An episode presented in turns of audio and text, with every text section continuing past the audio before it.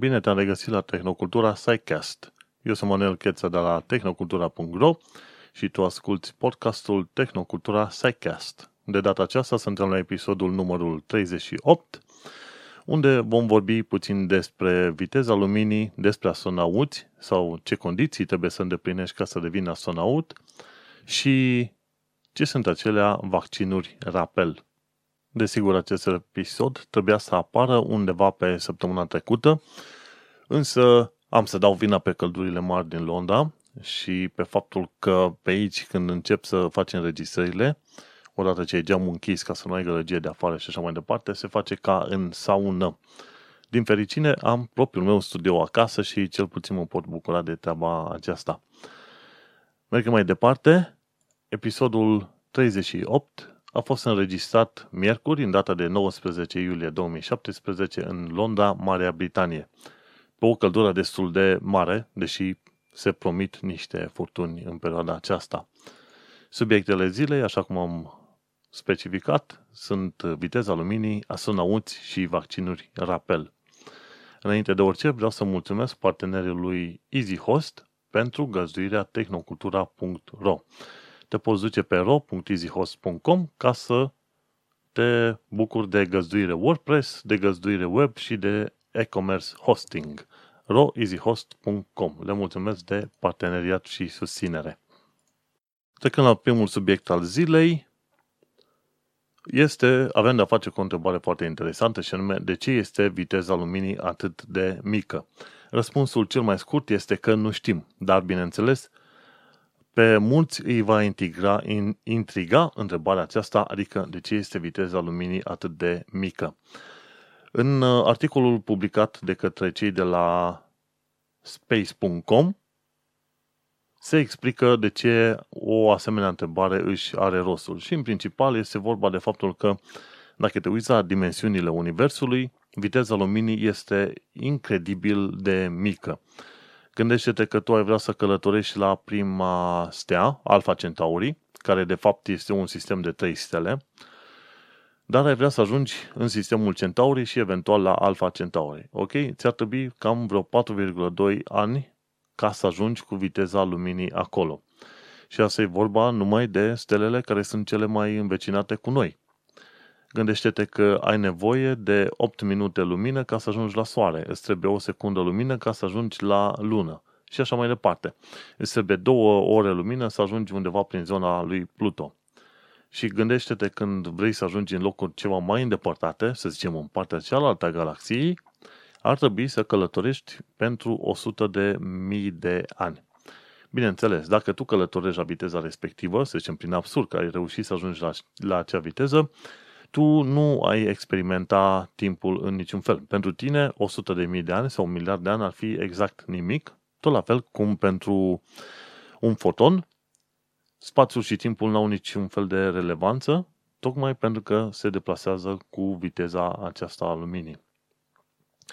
Dar, gândindu-te în viitorul îndepărtat, faptul că tu ai avea nevoie să călătorești între stele, te pune cu gândul la Mm, tocmai ceea ce am spus mai înainte. De ce este viteza luminii atât de mică?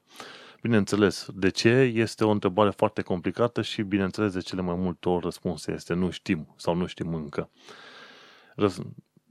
Calculând faptul că ai 300.000 de km pe secundă, gândește-te că îți trebuie totuși ani, zeci de mii de ani sau mii de ani ca să călătorești la stelele din uh, galaxia noastră ce se întâmplă dacă vrem să ajungem în galaxia Andromeda, care e la 4 milioane de ani lumină distanță de noi. Ce se întâmplă dacă vrem să ajungem undeva la limita universului observabil, nu? Ne-ar trebui să ne ducem undeva la 45 de miliarde de ani lumină de noi. Practic ne-ar trebui 45 de miliarde de ani ca să ajungem în uh, zona respectivă. Ce te faci în situația respectivă, nu? Și gândindu-te în uh, perspectivă, ți-ai da seama într-adevăr că viteza luminii este extrem de mică. Nu se știe exact de ce avem valoarea aceasta, însă important este că încetul cu încetul ne apropiem de o înțelegere mai bună a Universului din jurul nostru și în principiu se merge pe ideea că spațiul-timpul, spațiul-timp este o proprietate emergentă, nu este ceva de bine de sine stabilit, ci se consideră că există ceva care construiește acest spațiu-timp. Încă nu se știe ce. În timp, dacă vom afla, vom ști mai binișor dacă vom reuși să depășim această viteză a luminii sau nu. Undeva prin 2003, uh, 2004, mă înscrisesem la o facultate de calculatoare la, universitate din, la Universitatea Transilvania din Brașov și profesorul nostru de matematică spunea că vom ajunge să avem nave spațiale care zboară cu, 300, cu viteza luminii în aproximativ 300 de ani de zile.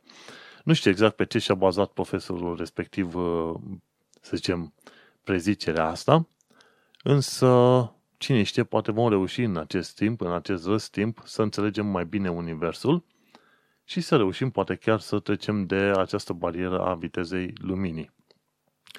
Deocamdată, dacă te uiți la ecuațiile a, legate de viteza luminii, în, în special este vorba de acele transformări Lorentz și este vorba de dilatarea timpului și contracția spațiului atunci când ai viteze din ce în ce mai mari care se apropie de viteza luminii. Și atunci când te uiți la uh, ecuațiile respective, o să-ți dai seama că dacă tu reușești să ajungi la viteza luminii, timpul se dilată la infinit, iar spațiul se contractă extrem de mult, adică este egal cu 0. Și totuși, din ceea ce știm, nu poți ajunge la acea viteză a luminii pentru că în mod normal ar trebui să consume o infinitate de energie. Cum poți să ajungi să consume o infinitate de energie ca să treci dincolo de viteza luminii, rămâne de discutat. Cel mai important în toată povestea asta este că noi, oamenii așa în genere, trebuie să construim modele din ce în ce mai bune. Teoriile pe care le-am construit, principiile, legile pe care le avem în uh, lumea fizicii, bineînțeles că sunt niște modele cât, mai, cât se poate de apropiate de ceea ce vedem noi în realitate. Ele nu, să zicem, ele nu transmit realitatea întru totul, însă sunt modele extrem de precise. Câteodată, calculele teoretice se potrivesc cu experimentele până la a 11 cifră după virgulă, nu? Și ceea ce înseamnă că teoriile respective sunt uh, extrem de bune. Cel puțin la nivelul cunoștințelor noastre, cele câteva teorii legate de forța gravitațională, de mecanica cuantică, de forța electromagnetică tare și slabă și așa mai departe, e bine, toate acestea sunt uh, într-un acord aproape perfect cu teoria și, bineînțeles, cu experimentele pe care le facem. Asta nu înseamnă că, cine știe, probabil într-o sută de ani de zile nu vom reuși să creăm niște modele mai bune. Tot așa, prin 1890 uh, înspre 1900, se considera că s-a ajuns undeva, cel puțin în presă, în, de obicei media și presa au, uh, au o menire din asta foarte interesantă prin care creează, să zicem, uh, controverse false. Și tot așa se întâmpla pe la sfârșitul secolului XIX, da? cam sfârșitul epocii victoriene, ca să zicem așa, în zona vestică Europei. Uh, se spunea faptul că știința a ajuns undeva la limite și că nu mai sunt foarte multe lucruri de învățat.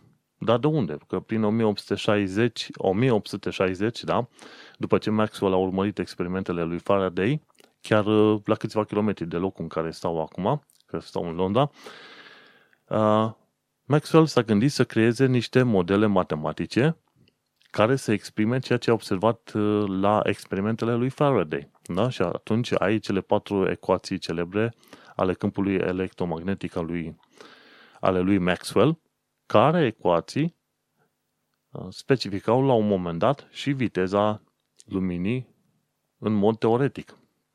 Și viteza luminii era văzută ca 1 supra, supra epsilon 0 mu0 și undeva foarte aproape de 300.000 de km pe secundă. Asta era prin cât? 1860-66, cam pe atunci. După aia, din punct de vedere experimental, s-a stabilit că viteza luminii este valoarea pe care o știm noi în momentul de față. bineînțeles, scopul meu cu acest nou episod 38 nu este să trec prin uh, istoria descoperirii vitezei luminii, nu? Pentru că la un moment dat în antichitate se considera că viteza luminii este infinită. După care, în timp, s-au gândit oamenii că, de fapt, lumina are o viteză limitată, numai că e extrem de mare. Și abia prin secolul al XIX-lea, după 1850 încolo, au reușit să stabilească din punct de vedere teoretic, cu Maxwell, și din punct de vedere experimental, undeva prin Franța, mi se pare, cu roțile dințate și așa mai departe, experimentul respectiv, a reușit să stabilească faptul că viteza luminii este undeva pe la 300.000 de km pe secundă. Și cum ziceam, nu, nu este intenția mea să trec printr-o istorie detaliată, ci intenția mea este să vorbesc despre, să zicem, modele, modele pe care știința le construiește pentru a înțelege universul din jurul nostru. Și cum ziceam, prin 1890-1900 se considera că știința a ajuns cumva la, la capăt. Dar de unde? Că tocmai atunci era perioada în care Albert Einstein se ui, tocmai aflase de anumite experimente legate de black body radiation. Practic de experimentul în care ai o cutie neagră și cu un orificiu pe o parte ei și dacă încălzești acea cutie, la un moment dat, prin orificiul respectiv vor ieși unde electromagnetice de diferite, de diferite frecvențe care frecvențe sunt direct proporționale cu temperatura cutiei respective. Era o cutie metalică care la un moment dat era încălzită până la temperaturi foarte mari. Și mergând pe mai departe, ajungem la 1905, când Einstein reușește să uh, explice ce este acela fenomen fotoelectric. Și uite cum mitul acesta transmis de către media vremică știința a ajuns la un impas, a fost uh, combătut. Și la fel și acum, dacă stai să te gândești la ideea că viteza luminii nu poate fi întrecută în niciun mod posibil, te-ai gândit la un moment dat că știința gata a ajuns cel puțin în domeniul fizic, a ajuns la o limită. Cel puțin când este vorba de depășirea vitezei luminii. Însă, dacă vor mai trece ceva ani și vom înțelege mai bine cum uh, funcționează și cum este construit spațiul și timpul, poate vom înțelege și cum putem depăși această viteză a luminii. Totul depinde să lucrăm din aproape în aproape și să construim modele științifice din ce în ce mai exacte. Bineînțeles, știința nu are răspuns la toate, ar fi imposibil să aibă răspuns la toate, însă este important că dacă te pui să urmărești mm, reviste cum ar fi Phys.org, PSY, uh, Phys.org, nu știu, Phys.org, phys.org, ei bine, dacă urmărești acel website și te înscrii la el, primești zilnic tot felul de știri legate de nanotehnologie fizică și așa mai departe, unde afli de cât, cât de multe chestii noi, lucruri noi, se descoperă în lumea științei. Fie că discutăm despre electron, fie că discutăm despre curenți electrici, fie că discutăm despre comportamentul ciudat al particulelor subatomice și așa mai departe. Pe Physiorg reușești să afli faptul că zilnic se întâmplă chestii noi și lucruri interesante, oamenii află. Bineînțeles, nu vezi niște salturi în alea extraordinare, ci vezi doar câte un pas mic făcut înainte, câte un pas mic făcut înainte, tot așa cum a fost și um, descoperirea bosonului Higgs. De, la un moment dat am stat de vorbă cu uh, Adrian Buzatu, cercetător român care a lucrat și la descoperirea bosonului Higgs la CERN, la Geneva, și chiar de curând el a scris un articol pe hotnews.ro Experimentul Atlas de la CERN face un pas mare înainte spre observarea bosonului Higgs, care se dezintegrează în doi coarci bottom, H săgeată BB. Și Adrian Buzatu, ce reușisem să vorbesc cu el, explică foarte bine în uh, articolul de pe Hot News diferiți pași pe care i-a luat și el și alții pentru descoperirea bosonului Higgs.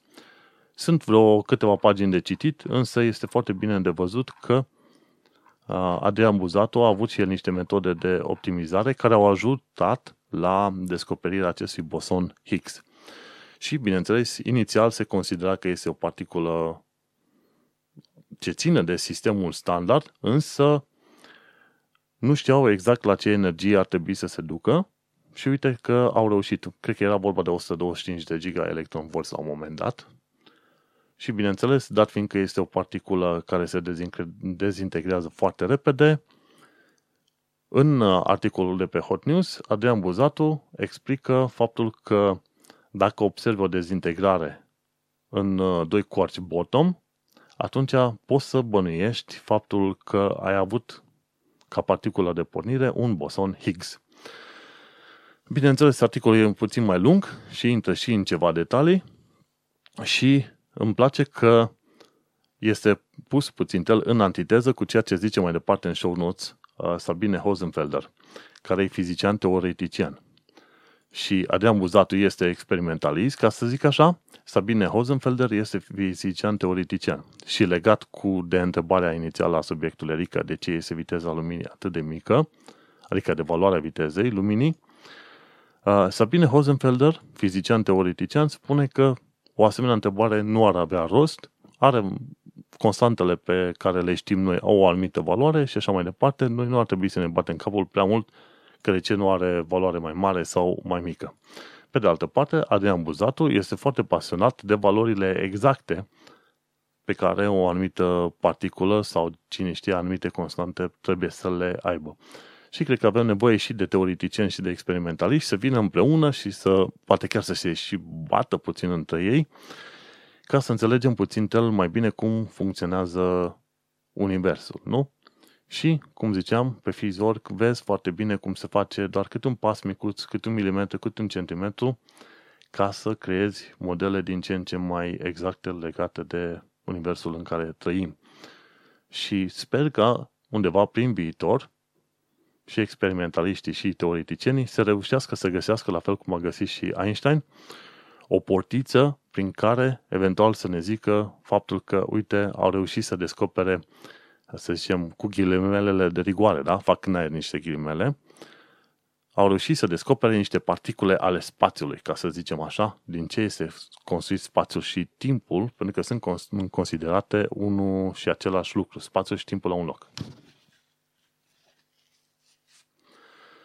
Și mergând mai departe, cine știe, poate în ceva ani vom, uh, vom avea iarăși un salt, cum a fost saltul uh, făcut de Einstein și de către inițiatorii sau creatorii mecanicii cuantice acum acum 100 de ani, da? Cam, cam pe la perioada asta, 90-100 de ani în urmă. Așadar, de ce este viteza luminii atât de mică? Nu știm, dar uh, aș răspunde mai precis, nu știm încă. Ca o paranteză, să nu uităm faptul că oamenii au reușit să obțină viteze foarte aproape de viteza luminii, 99,9999% din viteza luminii, însă au reușit să facă treaba asta în acceleratoarele de particule, nu? Și vorbim de acceleratorul de particule de la CERN, LHC acolo se ajunge la 99,995 din viteza luminii, dacă nu chiar mai, mai bine de atâta. Și odată ce particulele respective dobândesc energie enorm de mare, datorită vitezei, ciocnirea între particulele respective duce la crearea altor particule. Și uite cum, totuși, cel puțin în uh, laboratoarele foarte mari și extrem de scumpe, reușim să ajungem la viteza aproape de viteza luminii. În schimb, dacă vrea să accelerezi un kilogram efectiv de masă la aproape de viteza luminii, ar trebui să consume extrem de multă energie. N-am făcut calculele și nu cred că ar fi relevant pentru episodul ăsta, dar dacă este interesant, interesat cineva să afle cât uh, energie ar trebui să se consume pentru accelerare la 99,99% din viteza luminii, să-mi zică și atunci ori fac calcule, ori întreb pe cineva care e mai deștept decât mine. Haideți să trecem acum la al doilea subiect al episodului acestuia, și anume să vorbim puțin el despre astronauți. Inițial, credeam că astronauții ar trebui să fie piloți militari sau uh, ceva de genul ăsta, care totuși au pilotat uh, avioane sau măcar dacă nu elicoptere. Însă asta a fost doar o, să zicem, o cerință cât se poate de arbitrară făcută în anii 50-60 de către americani, de către NASA. Cu timpul s-a stabilit faptul că pot fi trimiși în spațiu și oameni care n-au antrenamentele alea intense făcute de către piloții militari. Bineînțeles, înainte să te trimită în spațiu, NASA are grijă să-ți facă o serie de antrenamente, pentru că nu te poate trimite chiar oricum în spațiu, știi? Dar în principiu, dacă urmărești filmul celor de la Seeker, acolo găsești vreo 3 minute și 50 de secunde de informații foarte interesante legate de modul în care NASA alege uh, viitorii astronauți. În genere, dacă vrei să zbori cu NASA, unul la mână ar trebui să fii uh, cetățean, cetățean american sau dacă nu, doi la mână ar trebui să faci parte dintr-o organizație spațială, cum ar fi ESA, Roscosmos, eventual agenția chineză sau altele de genul ăsta, care au parteneriate cu, cu NASA. Nu merge să te duci tu ca uh, civil și să bați la ușile NASA, hei, vreau să mă aruncați în spațiu. Nu merge chiar așa de ușor. În schimb, de-a lungul timpului, NASA a hotărât să schimbe condițiile pentru care să te accepte să fii astronaut. Și în momentul de față sunt foarte mulți oameni de știință care sunt uh, și astronauți. De ce? Pentru că au, anumit, au avut uh, calificările necesare. Și în principiu, ca să fii calificat pentru un zbor pe Stația Spațială Internațională, de exemplu, ar trebui să ai facultatea făcută în, într-un anumit domeniu științific. După care să ai uh, tensiunea bunicică 140 cu 90 și să nu depășești 2 metri înălțime și să ai o vedere destul de bună. În principiu, și altfel să fii un uh, om de știință. Dacă nu ești pilot militar, pentru că au nevoie și de oameni care să conducă uh, aceste misiuni, dacă nu ești pilot militar, atunci poți fi om de știință și poți ajunge să fii astronaut ori NASA, ori ESA sau așa mai departe. Mă gândesc că condițiile celor de la ESA sunt destul de apropiate de, celor, de cele de la NASA. Nu știu dacă ai auzit, turismul spațial va fi posibil în câțiva ani de zile. De ce? Pentru că ei știu că foarte mulți oameni de pe Pământ vor putea suporta o călătorie în spațiu și apoi o revenire, știi? Ar trebui probabil să ai niște probleme serioase ca să nu, cum îi zice, ca să nu poți zbura în spațiu. În schimb, până la filmul respectiv, nu știam că, de fapt, poți fi om de știință fără să trebuiască să fii un pilot militar ca să te poți duce în, în spațiu și să faci, bineînțeles, experimente. Desigur, din uh, urmăresc chiar un podcast, NASA Podcast sau NASA JPL, ceva de genul ăsta, pe iTunes și acolo îi povestesc puțin despre viața de astronaut, în care vorbesc uh, despre ceea ce fac oamenii pe în Stația Spațială Internațională. Și o bună parte din uh, activități includ, uh, să zicem, uh, activități fizice, sportul. Există o zonă specială în Stația Spațială Internațională în care te obligă să faci sport de câteva, câteva ore pe zi ca să îți menții puțin tel, să-ți menții masa osoasă și masa musculară și după aia, în restul timpului, ai de făcut sute și sute de experimente de-a lungul celor câteva săptămâni sau luni cât stai acolo. Nu prea ai tu timp mult să te gândești, uite ce mișto e pământul de la 400 de kilometri de sub mine sau faptul că tu, tu zbori prin spațiu cu 7 km pe secundă. Nu prea ai tu timp de chestiile astea, ci trebuie să faci un milion de experimente. O parte din uh, experimente le faci pe pielea ta, altele le faci pe colegii tăi sau cine știe pe ce mai ai tu de făcut pe acolo, dar în schimb îți dai seama că fiecare minut și fiecare oră trebuie folosită la maxim. Pentru că este foarte scump să trimiți un om în spațiu. Încă este foarte scump să trimiți un om în spațiu. Și cei de la NASA au anunțat noua lor clasă de astronauți anul uh, acesta pe data de 7 iunie. Și au ales vreo 12 noi astronauți. Mi se pare că au o parte de astronauți uh, în grupa principală și o parte de rezervă în caz că cineva nu poate să meargă. Și au fost aleși 7 bărbați și 5 femei și ei sunt uh, cea de-a 22-a clasă de uh, astronauți care vor fi antrenați și a 22-a clasă din 1959 încoace. Și ce mai important de știut despre noua, noua clasă este faptul că uh, este posibil să îi trimită pe lună. Uh, cum îi zice, vicepreședintele american Mike Pence s-a dus la NASA și la un moment dat a spus că, uh, ia să-l citez, voi, ca astronauți americani, s-ar putea să duceți națiunea noastră înapoi pe lună. Voi, ar put, ar, voi ați putea fi primii care ne duc pe Marte, iar voi s-ar putea să aveți experiențe pe care, la care noi doar ne, ne aruncăm gândul. Asta e o traducere cât se poate de aproximativ. Dar ideea este că au planuri foarte mari cu cea de-a 22-a clasă de, de noi astronauți, adică acești 12 astronauți. Ideea e că, în mod normal, clasele de astronauți sunt ceva mai micuțe, însă acum se pare că din uh, ceea ce zice uh, Mike Pence, s-ar putea să vrea să trimite o parte din oameni pe ISS, o altă parte pe lună și poate o parte pe Marte.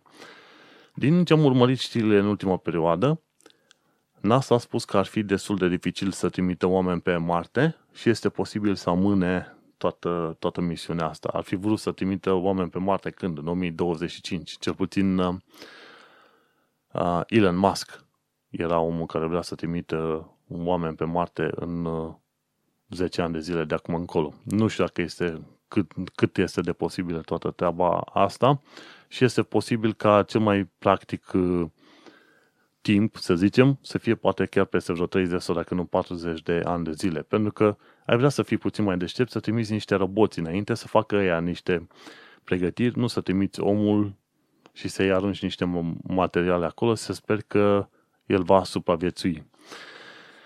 Bun. Din uh, cei 12 noi, noi astronauți NASA, 6 sunt uh, o, ofițeri militari, 3 sunt oameni de știință, 2 sunt doctori, unul este un uh, inginer la SpaceX, SpaceX, SpaceX de la Elon Musk, iar un altul este un pilot de cercetare de la NASA. Avem, avem, deci avem ofițeri militari, avem oameni de știință, avem doctori, avem ingineri și avem un pilot de cercetare. Și au dat aici numele lor, cât sunt 1, 2, 3, 4, 12, bineînțeles. Și tot ce pot spune este că, deși ni se pare că sunt foarte puțini oameni care sunt pregătiți pentru asemenea raiduri în spațiu, munca lor este extraordinar de importantă. Se pare că în ultimii 60 de ani de zile, NASA a avut vreo 350 de astronauți selectați. Asta e o treabă foarte bună.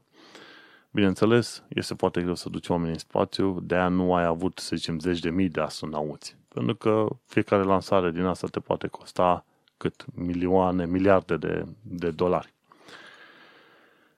Uh, no. Și atunci am mai pus un alt link aici în show notes care vorbește, care duce către astronauts.nasa.gov și acolo găsești uh, informații despre selectarea astronauților, știi? Și aici spune, primii astronauți au fost selectați în 1959, chiar înainte de a exista călătorile umane în spațiu. Și NASA a a cerut uh, armatei să dea o listă de oameni care au anumite uh, calificări specifice. După ce se făceau teste foarte stricte, NASA a zis că a selectat șapte bărbați, toți piloți, asta era în 1959, ca, uh, ca fiind acei șapte, ca fiind primii astronauți ai NASA.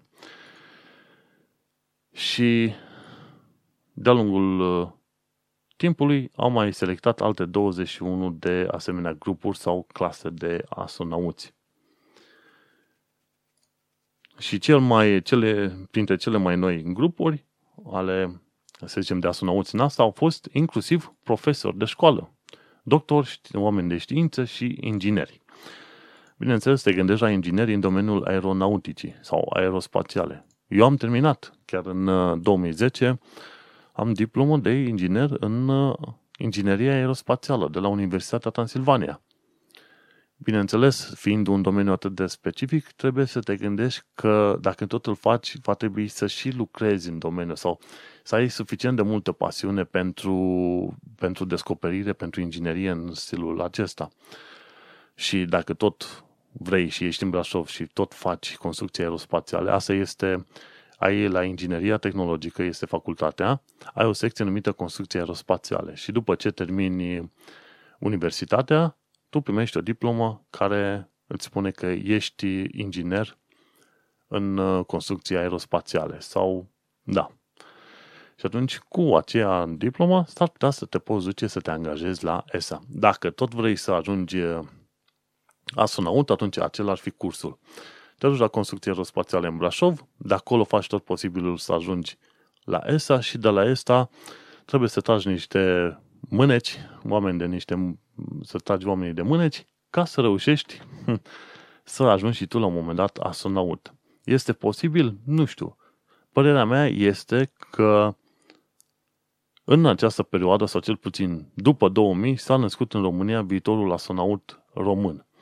Pentru că noi fiind în Uniunea Europeană și fiind membri a ESA, s-ar putea să avem și noi o oarece posibilitate să reușim să trimitem un român în spațiu din nou, după când? După atâția ani de zile, nu? Că deocamdată avem un singur astronaut, Dumitru Prunariu, Brașoveanul, Dumitru Prunariu, și mă gândesc că viitorul astronaut român s-a născut acum în ultimii, în ultimii 20 de ani de zile. Așadar, gândește-te că și România ar putea ajunge acolo cu ceva efort. Mă gândesc cu ceva mai mult efort. Bun. Și aici pe pagina asta cu selecția sunauților vorbește la un moment dat și despre uh, diferite vehicule cu, cu multiscop și așa mai departe. Și NASA spune că vrea să investigheze niște asteroizi care sunt uh, chiar în zona Pământului. Și ar vrea să viziteze un asemenea asteroid prin 2025. Acum, deocamdată, ar vrea să trimită niște roboți acolo cu 5 ani înainte de a ajunge oamenii.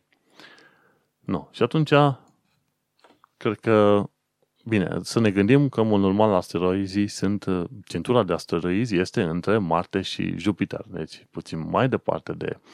Dar cine știe, poate pe parcurs mai sunt și niște asteroizi rătăciți undeva între Pământ și Marte și prin 2025 NASA va trimite niște roboței acolo pe unul dintre asteroizi și după 5 ani, adică în 2030, ar putea trimite și echipaj uman, primii oameni pe un asteroid.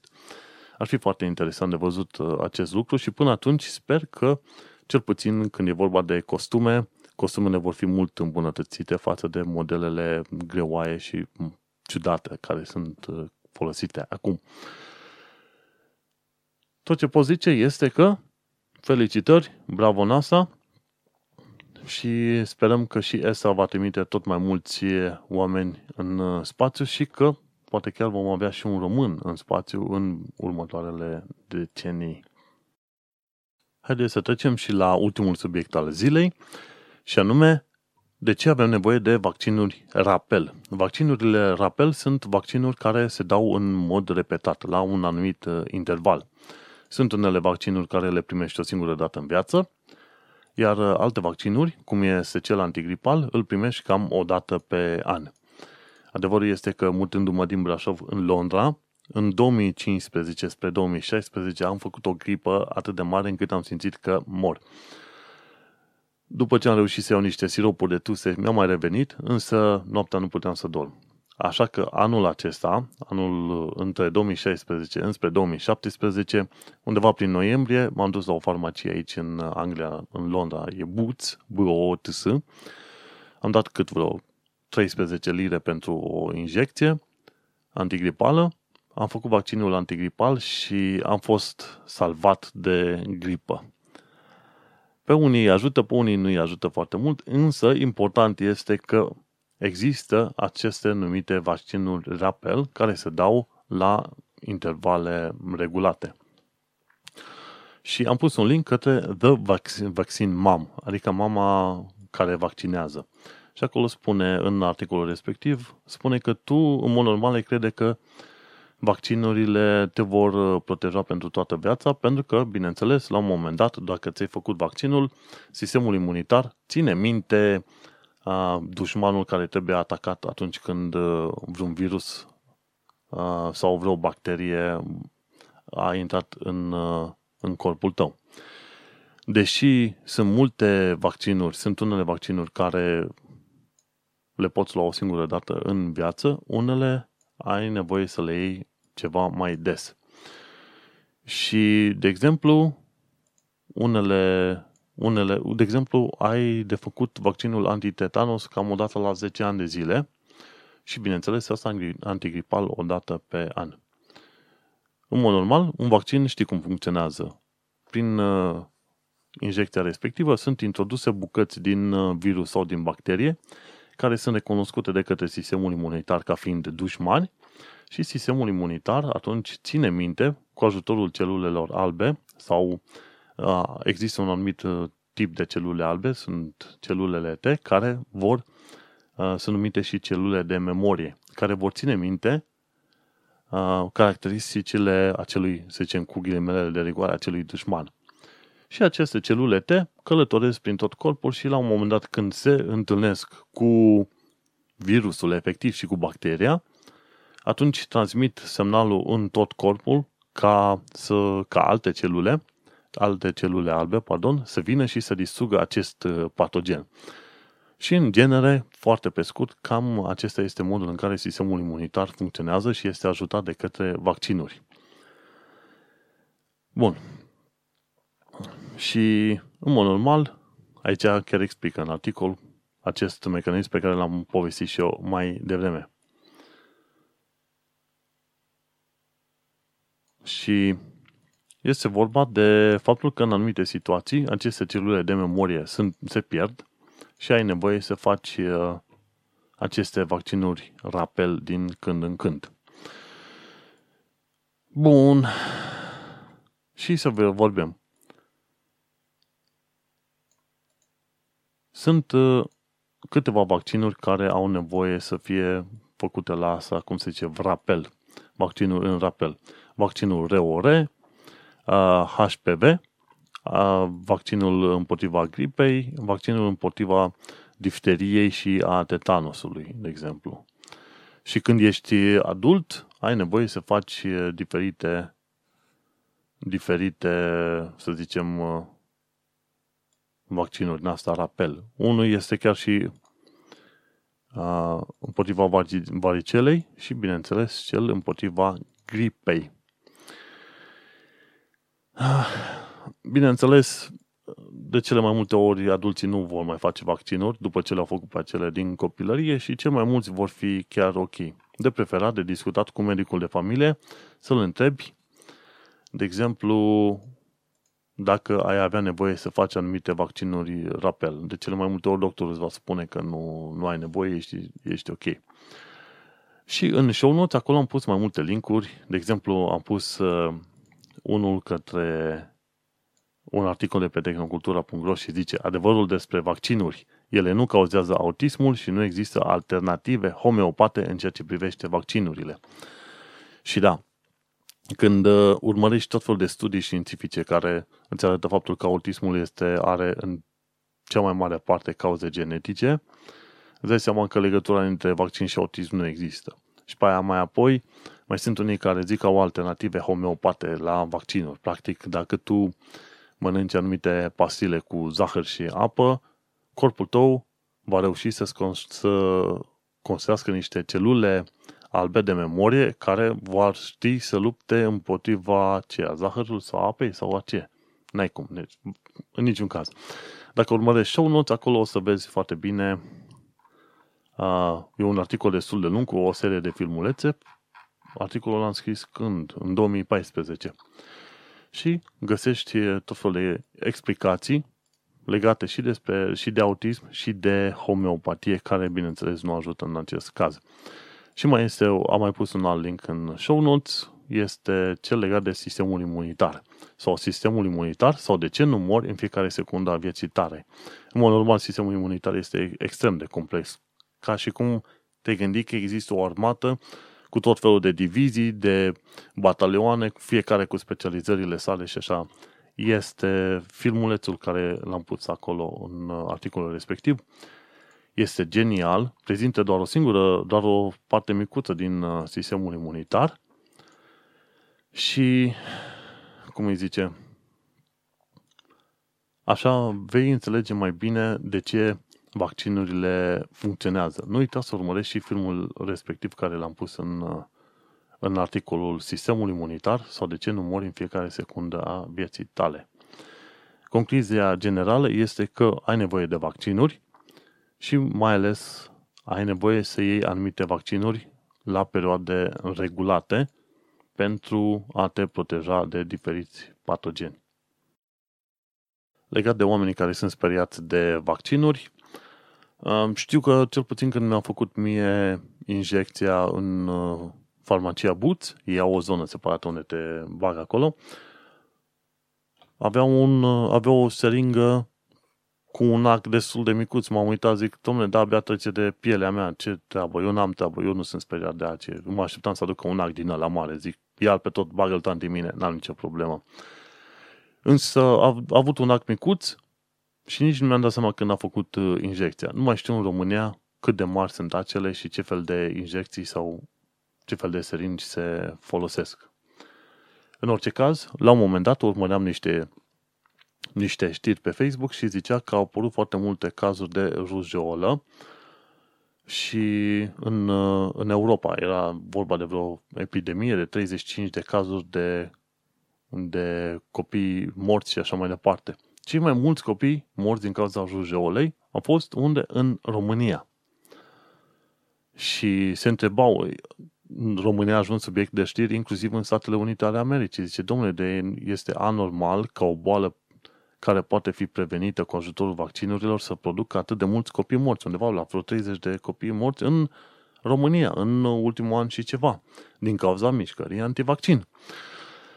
Și se mirau inclusiv pe paginile de boli infecțioase din SUA, se mirau cum de-au ajuns să moară atât de mulți copii în lumea teoretic civilizată. Numai că în România, din păcate, în anumite zone nu sunt așa de mulți oameni civilizați și sper că se va introduce obligativitatea a, diferitelor vaccinuri, pentru că e criminal ce fac anumiți părinți.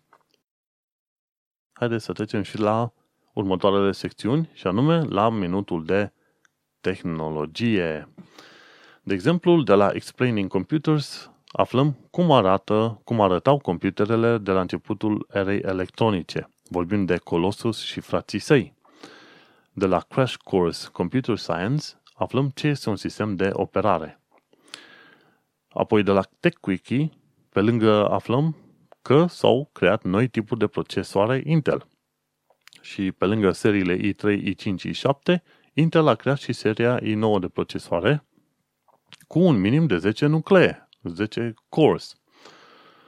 Bun, mergem mai departe. De la Fully Charged aflăm uh, cum uh, se comportă un Tesla S100D. Și amintesc, Tesla este o mașină pur electrică și din ce am văzut eu avea o autonomie de vreo 300 până la 400 de kilometri. Îți dai seama, și bateria se încarcă în 8 uh, ore sau se încarcă într-o oră cu un supercharger și se încarcă până pe la vreo 80%, ceea ce e extrem de bine. Tesla va face, va face sau a făcut deja revoluție, ca să zic așa.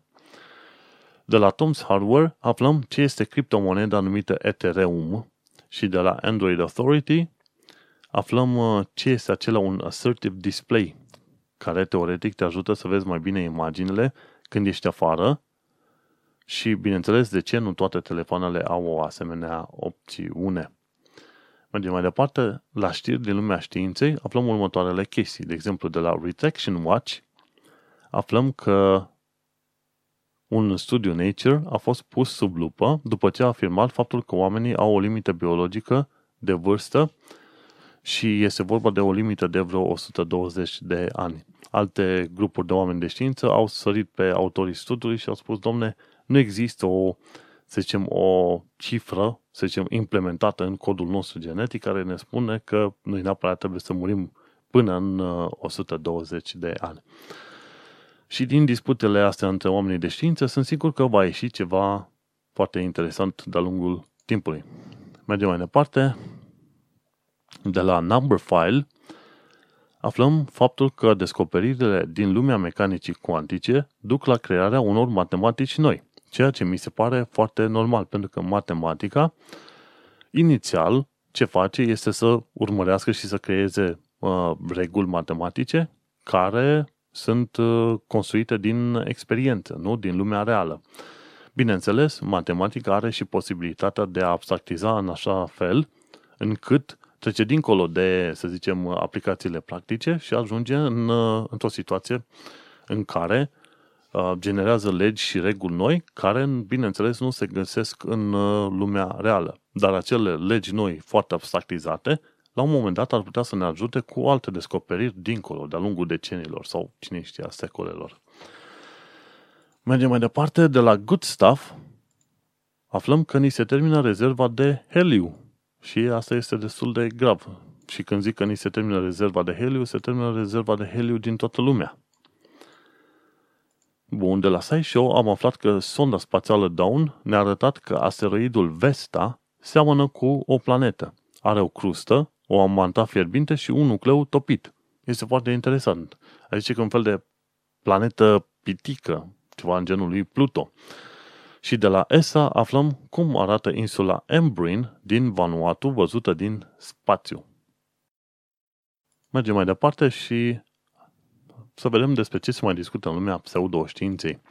De la Thunderfoot, unul dintre uh, canalele mele cele mai plăcute și interesante de, de pe YouTube, aflăm ceva detalii despre șarlatania cu oamenii care trăiesc cu aer, adică șarlatania făcută de cei numiți breatharians. Că se pare că sunt unii oameni care mint atât de mult încât ei zic că ar putea supraviețui numai cu apă și cu aer. Bineînțeles, când sunt puși la teste și într-adevăr nu li se permite să mănânce nimic decât să bea apă și să respire aer, asemenea oameni reușesc să slăbească multe kilograme de-a lungul zilelor. Dar e posibil ca acei oameni să fie și puțin bolnavi psihic. Mergem mai departe. La secțiunea de bonus discutăm despre uh, cum este creierul afectat de medicamente pe TED-Ed.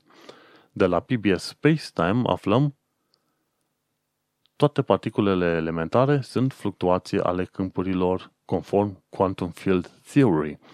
Și, de fapt, în mecanica cuantică există o, numită, o teorie numită teoria câmpurilor cuantice, care explică faptul că există câmpuri peste tot, adică câmpul, câmpul electronic, există câmpul uh, Higgs, există câmp gravitațional și așa mai departe. Și niște excitații în aceste câmpuri, de exemplu cum ar fi o excitație în câmpul electronic, ne spune faptul că noi avem de-a face cu particula numită electron în uh, zona respectivă. Și Quantum Field Theory, de fapt, vrea să explice, explice existența particulelor uh, prin uh, existența acestor excitații în diferite câmpuri sau fluctuații ale câmpurilor. Mergem mai departe, aflăm foarte interesant, fapt de la Today I found out că și anumiți bărbați pot lacta.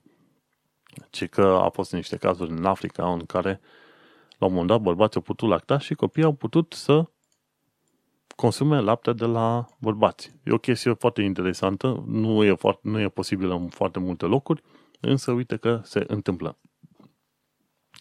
De la Geography Now aflăm despre Honduras. un lucru nou din lumea geografiei. Honduras. De la Periodic Videos aflăm actinium, aflăm faptul că actinium este un element chimic radioactiv care face ca aerul din jurul său să lumineze.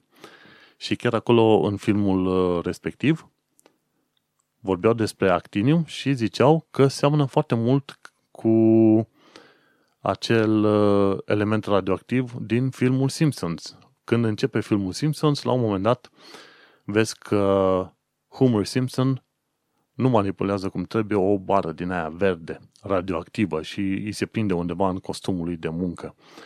Ei, și actinium este de tipul respectiv, el face, elementul respectiv face ca aerul din jurul său să fie radioactiv și să emită lumină. Foarte interesantă treaba asta, nu știam. De la Veritasium aflăm cum levitezi mingi de polistiren pe un jet de apă sau uh, asta se numește levitație hidrodinamică. De la SciShow aflăm uh, faptul că speciația are loc chiar și în zilele noastre. Ca să fac o mică recapitulare, speciație înseamnă că ai o anumită specie și la un moment dat apar niște condiții în mediu în care o parte din populație se, se transformă într-o altă sau devine o altă specie de-a lungul generațiilor și cealaltă populație devine o specie diferită. Și diferențele între specii, în special, uh, sunt legate de faptul că animalele unei specii nu se pot împerechea cu animalele unei alte specii. Și fenomenul ăsta în care o specie se transformă în două specii se numește speciație. Bun. Și de la Symmetry Magazine aflăm ce se întâmplă în timpul unei coliziuni la LHC. În timpul unei coliziuni dintre protoni, desigur. Am ajuns de data aceasta și de data aceasta la finalul episodului numărul 38. Vreau să mulțumesc partenerilor, adică știința.club. Vreau să mulțumesc și lui Cristian Presură de la Fizica Povestită și Știința pe Facebook, în grupul de Facebook. În mod normal mă poți găsi pe Tehnocultura pe Facebook, pe grupul de știință pe Facebook și pe grupul de pseudoștiință și de știință candelă în, în întuneric, tot pe Facebook. Acesta a fost episodul numărul 38. Am discutat puțin despre viteza luminii, despre astronauți și despre vaccinuri Rapel. Eu sunt Manuel Cheța de la tehnocultura.ro și tu ați ascultat podcastul era să zic un român în Londra, adică celălalt podcast al meu. Ați ascultat podcastul Tehnocultura Psycast. Să ne auzim cu bine pe data viitoare.